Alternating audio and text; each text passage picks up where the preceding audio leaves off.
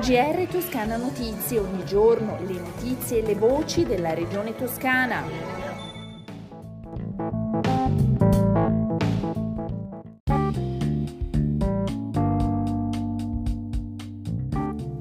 Ascoltatrici e ascoltatori, bentornati. Questo è il GR di Toscana Notizie. Buon ascolto. Spegni i dispositivi digitali e accendi la fantasia. E questo è il messaggio principale che l'associazione Riaccendi il Sorriso lancia con il suo progetto Se li ami sconnettili.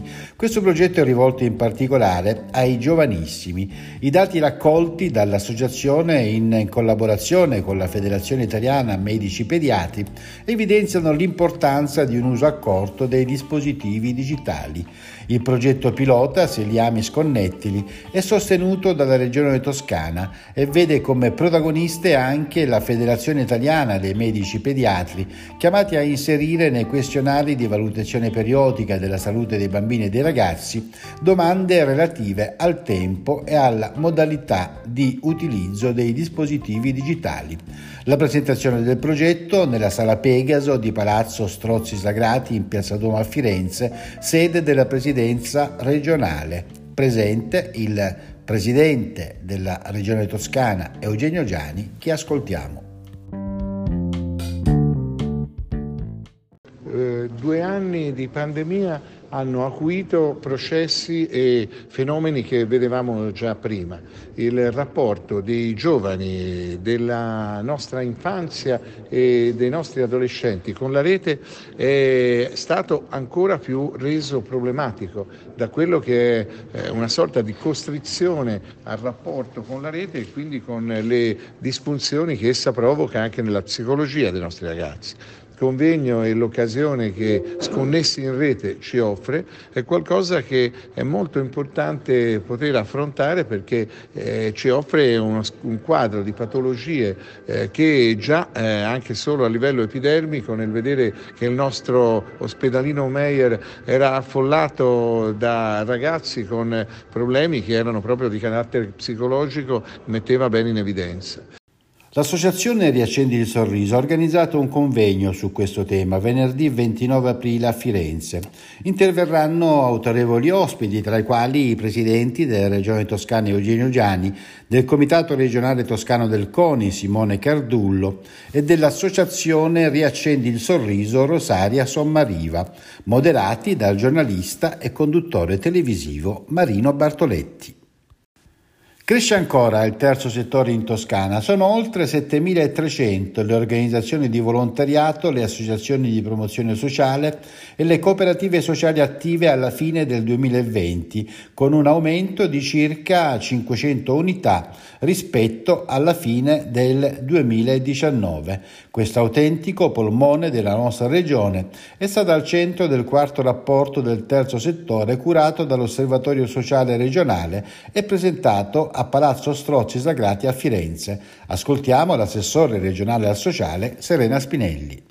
Sentiamo il quarto, il quarto rapporto, è una realtà che ha retto l'impatto anche con la pandemia, con una buona capacità di reattività e di riorganizzazione, naturalmente l'ha anche subita perché eh, le associazioni comunque si sono trovate in una situazione sia di doversi riorganizzare ma anche di perdere parte delle possibilità di finanziamento classico che avevano.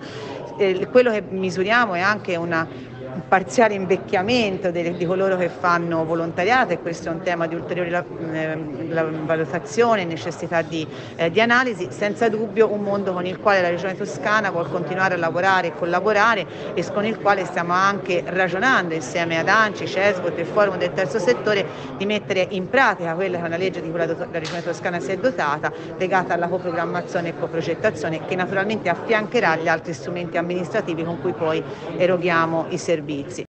Quanto ai dati relativi ai nuovi casi di coronavirus in Toscana, nelle ultime 24 ore sono stati 4.464, 48 anni, l'età media, 25 i decessi.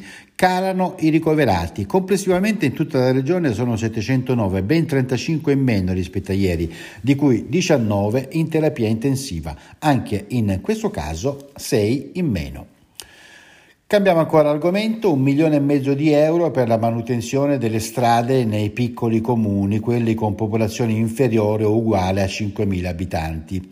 La Giunta infatti ha dato il via libera alla delibera presentata dall'assessore alle infrastrutture e trasporti Stefano Bacelli, con cui si assegnano le risorse a 31 piccoli comuni della Toscana.